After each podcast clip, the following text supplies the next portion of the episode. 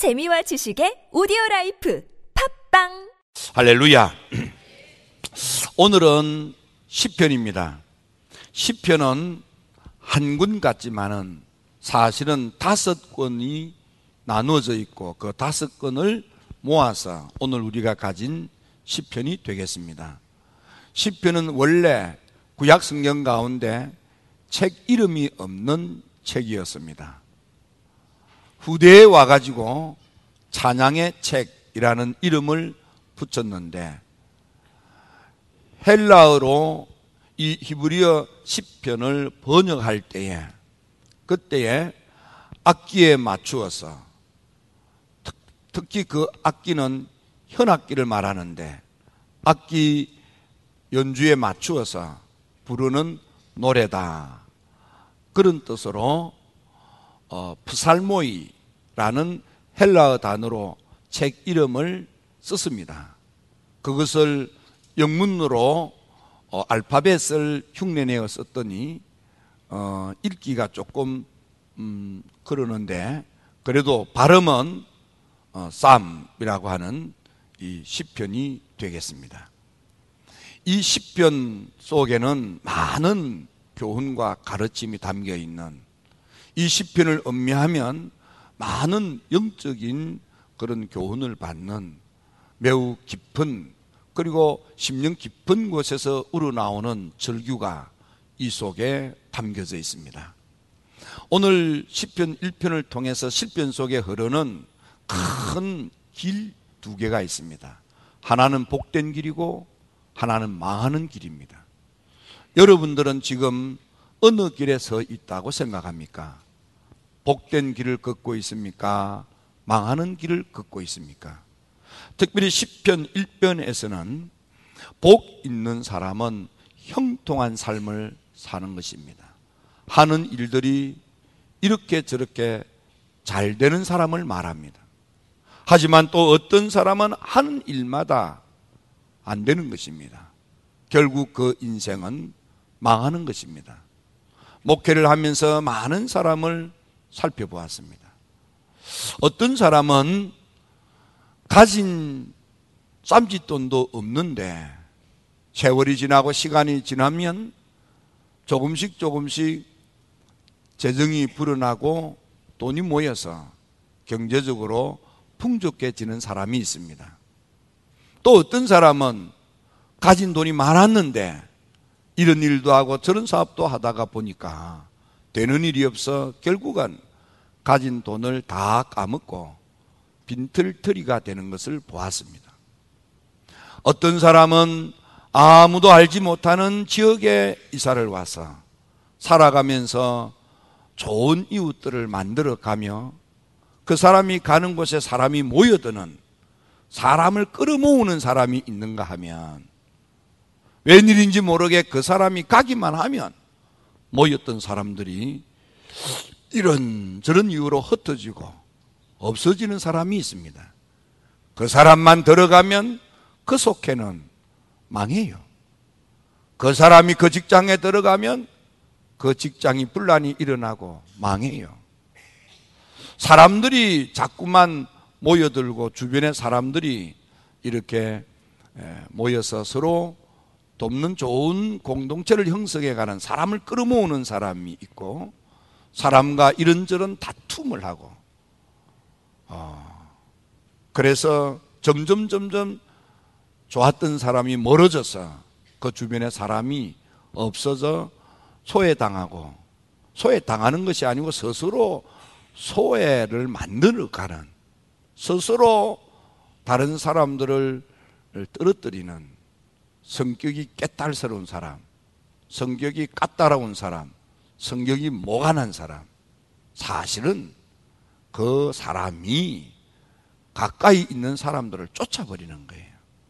그래서 주변의 사람들이 점점 없어지는 거예요. 여러분들은 어디에 서 있는 사람입니까? 오늘 성경 10편 1편을 통해서 많은 가르침을 받을 수 있는데 그 첫 번째는 삶의 자세에 따라서 복 있는 인생길 걷는 사람이 있고 삶의 자세에 따라서 망해가는 인생을 사는 사람이 있다는 거예요. 복 있는 사람의 삶의 자세는 무엇입니까? 그리고 하는 일마다 베베 꼬이고 인생이 망해가는 사람의 마음의 자세가 어떻습니까? 오늘 본문에 보면 악인의 꾀를 따르는 사람. 악인의 꾀라는 것은 악한 의도, 악한 저의, 숨은 마음의 계획을 말합니다. 악한 의도를 감추고 악한 그런 마음을 가지고 사는 사람. 그런 사람은 복을 못 받습니다. 그런 사람은 숨은 의도를 가지고 있기 때문에 믿을 수도 없는 사람이고 처음은 그 의도를 숨길 수 있지만 한 번, 두 번 지나면 결국은 실상이 드러나고 사람이 떨어지게 되어 있습니다. 또 죄를 짓는 길을 걸어가는 사람, 죄된 길에 서지 아니하며 죄 짓는 행동을 하며 사는 사람, 그런 사람은 복을 못 받는 것입니다. 받았던 복도 다 잃어버리는 것입니다. 이를테면 삼손, 그는 나실인입니다. 그는 자기가 어떻게 태어났으며 어떻게 살아야 되는가를 그는 잘 알고 있었습니다. 하나님의 거룩한 부르심을 받았고 하나님의 백성들을 위하여 일어서야 되는 하나님의 일꾼이 되어야 한다는 것을 알았음에도 불구하고 그는 안 되는 줄 알면서도 죄 짓는 길로 나아갔습니다. 그는 들릴라의 품에서 인생을 망치고 만 것입니다. 사무엘 목사님을 만나 새 마음을 품고 새 영으로 충만하여 이스라엘의 왕이 되었던 사울 임금 그도 자기가 누구며 무엇을 해야 되는지를 잘 알았지만 불행하게도 백성을 핑계대면서 하나님의 부르심에 불충성했습니다. 그는 백성들을 핑계대면서 이 좋은 것들을 없애지 아니하고 하나님께 제사 드리려고 살려두었습니다. 하면서 자기 생각대로 자기 마음대로 했습니다. 목숨을 걸고 순종한 것 같았으나 그 마음 속에는 나쁜 의도가 있었던 거지요. 그는 불순종의 죄를 지었고 결국은 자기도 망할 뿐만 아니라 자식까지도 꽃을 피우지 못하고 인생 살아보지도 못한 채 집안이 다 망하는 불상사를 초래하고 말았던 것입니다. 오만한 자의 자리에 앉지 않는다고 했습니다. 이거는 교만한 마음을 말합니다. 거만하고 자만한 마음을 말합니다. 그래서 이런 사람은 다른 사람을 조롱하고 비웃습니다. 다른 사람을 경히 여기고 무시하며 능멸하기를 밥 먹듯이 합니다. 이런 사람은 눈앞의 이익을 위해서 나만의 이익을 위해서라면 다른 사람들에게 어떤 해가 되든지 가리지 않고 함부로 사는 사람들입니다. 이와 같이 복된 사람은 악한 의도를, 복된 사람은 죄 짓는 행동을, 복된 사람은 다른 사람을 무시하고 오만한 마음을 먹지 않는 자세를 가진 사람입니다. 바꾸어 말하면 인생 망하는 사람은 악한 의도를 가지고 죄를 지으며 다른 사람을 능멸하며 사는 사람은 망하는 인생을 사는 것입니다. 하지만 이런 악인의 꾀, 죄 짓는 행동, 오만한 마음을 틀쳐버리고 겸하고 겸손하게 사는 사람은 복된 인생을 살게 되는 것입니다. 어떻게 하는 것이 이렇게 악한 의도를 들쳐버리고 죄 짓는 길에서 돌았으며 오만한 마음을 먹지 않을까요? 2절 말씀에 보면 오직 여호와의 율법을 즐거워하고 그 율법을 주야로 묵상하면은 내 마음의 자세가 달라지고 바뀌어져서 복된 삶을 산다는 뜻입니다. 여기 오직이라고 그랬어요. 오직, 오직. 오직 하나님을 바라보며 하나님을 즐거워하는 거예요. 아, 그래서 하나님께 가까이 나아가 하나님의 말씀에 귀를 기울이고 그 말씀을 하나님의 어명으로 받습니다. 절대 명령으로 받는 것입니다. 하나님의 말씀을 믿음으로 마음에 담는 것입니다. 하나님의 말씀을 가슴에 품고 그 말씀대로 아멘하고 사는 것입니다. 말씀 충만이라고 표현할 수도 있습니다. 하나 오직 하나님만 생각하고 하나님만 바라보고 하나님께 나아가 하나님의 말씀에 귀를 기울이고 그 말씀을 붙잡고 말씀대로 아멘하면서 사는 사람. 하나님의 말씀을 가볍게 듣지 아니하고 절대 명령으로 들으며 하나님의 말씀을 내 삶의 계시로 받아들이고 하나님의 말씀이 무엇이든지 그 말씀을 허리띠에 메고 말씀 안에서 말씀을 생활화하는 성경적 삶을 사는 성도는 하나님의 특별한 사랑을 받고 하나님의 도움으로 복된 삶을 사는 것입니다. 창세기 19장에 보면 롯이 나오는데 롯은 사이가 둘 있었습니다. 하나님의 천사를 만나 소동 고모라의 불심판의 멸망의 계시를 받고 사이와 딸들에게 하나님의 심판의 계시를 일러주고 살기 위하여 소동 고모라 성을 떠나도록 했습니다. 딸들은 친정 아버지의 말씀을 믿고 따랐건만 사위들은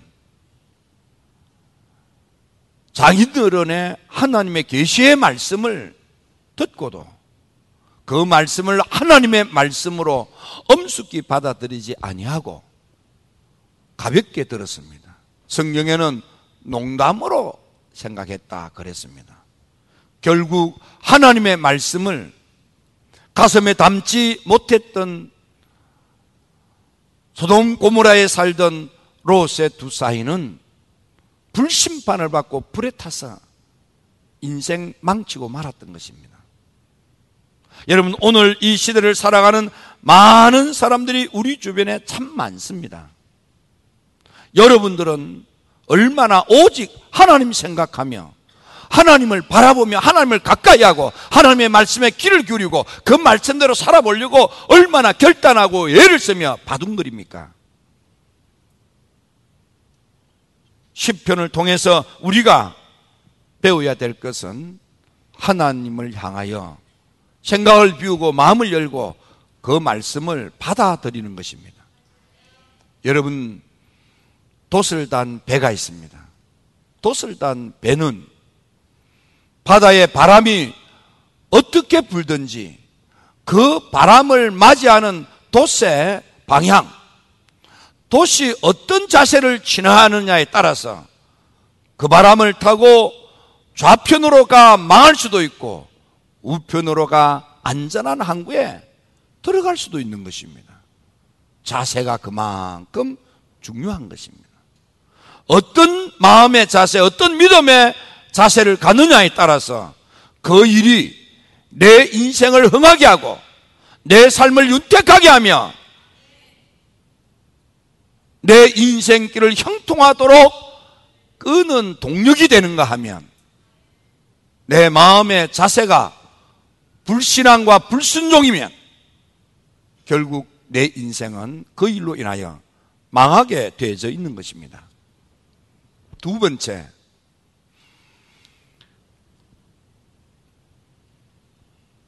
복 받는 사람의 삶의 실상과 복 받지 못하는 삶의 실상을 볼 수 있습니다. 복을 받는 사람은 마치 시냇가에 심은 나무처럼 철을 따라 열매를 주렁주렁 맺고 가뭄이 오나 비가 오지 않아도 그 잎사귀가 마르지 아니하며 잎이 항상 청청하고 하는 일들이 잘 되고 하는 일들이 잘 풀리고 하는 일들이 형통하게 된다 했습니다. 하지만 악한 의도를 가지고 죄를 지으며 오만하기 거지 없는 악한 자세를 가지고 사는 악한 인생길을 걷는 사람은 오직 바람에 나는 겨와 같아서 이 바람이 불면 이리로 저 바람이 줄면 저리로 나뒹굴어지고 구석에 처박혀 버리는 것입니다. 이렇게 망하고 저렇게 말하고 이런 일 때문에 안 되고 저런 일 때문에 안 되고 인생 베베꼬여 되는 일이 없는 것입니다. 망하는 것입니다. 여러분들은 지금 삶의 실상이 어떻습니까? 여러분들은 지금 여러분의 삶의 자리가 얼마나 열매를 주렁주렁 맺고 여러분의 삶이 얼마나 잎이 청청하고 하는 일이 잘 풀리며 잘 되어가고 있습니까?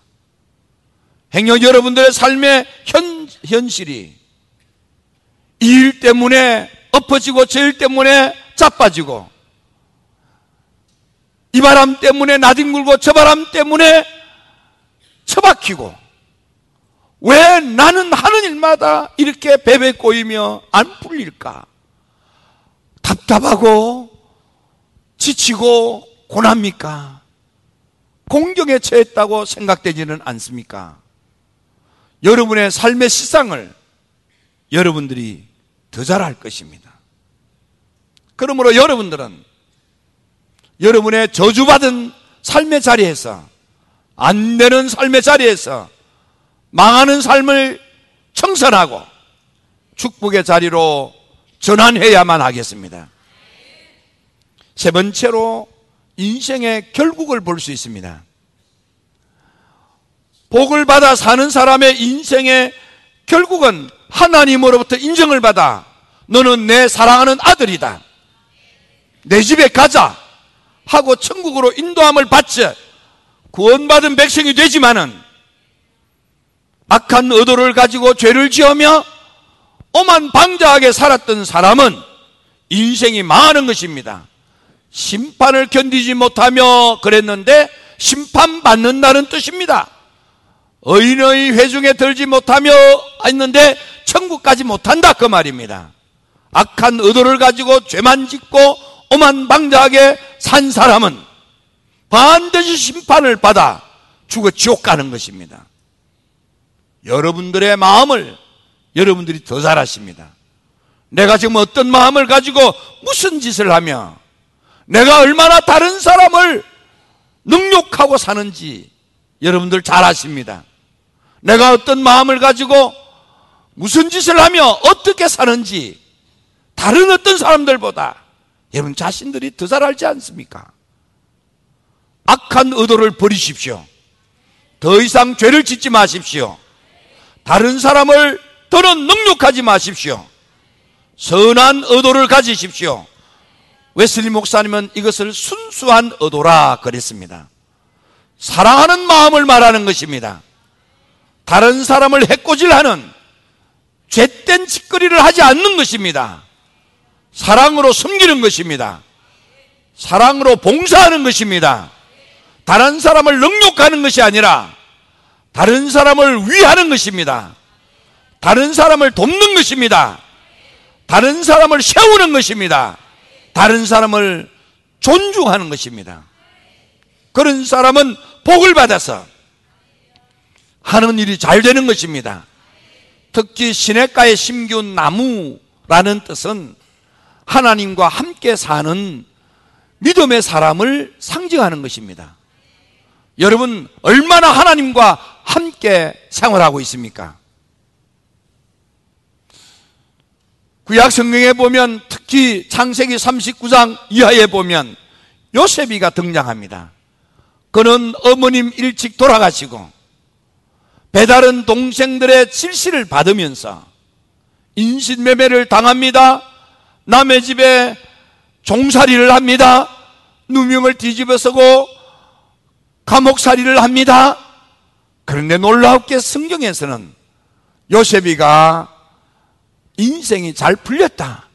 형통하다고 합니다. 왜입니까? 성경에서는 하나님이 함께 하사 이렇게 되어 있습니다. 하나님께서 함께 하시니까 말도 안 되는 엉터리 일을 당하여도 억울한 일을 당하여도 참혹한 일을 당하여도 하나님이 그 일이 잘 풀려져서 복이 되게 하시는 거예요. 여러분, 여러분들 주변에 여러분들을 해코질 하는 사람 때문에 사는 게 힘들고 여러분은 인생길이 공고해지고 속이 얼마나 상합니까? 그럴 때 답은 그 사람하고 싸우는 게 아닙니다. 웨슬리는 웨슬리를 겁박하고 험담하고 고소하고 고발하는 사악한 사람들이 떠도는 말만 듣고 한 번도 웨슬리를 만난 적도 없고 웨슬리 설교를 들어본 적도 없고 웨슬리 예배에 참여한 적도 없습니다. 웨슬리가 어떻게 생긴 사람인지 본 적도 없습니다. 떠도는 말만 듣고 웨슬리를 얼마나 핍박하는지 한 번은 웨슬리가 있는 자리에서 아 사람들이 웨슬리 나쁜 놈 하고 막 험담을 하고 막 찌끄려대는 큰 소리를 하는 사람들을 만났습니다. 웨슬리가 가만히 듣고 있다가 죄송합니다. 제가 바로 그 놈입니다. 그랬더니 얼굴이 벌게져 가지고 주랭랑을 친 적이 있습니다. 웨슬리는 웨슬리를 겁박하는 종교 지도자에게 편지를 쓰면서 당신이 내 설교를 들어본 적이나 있습니까? 내 예배에 참석해 본 적이나 있습니까?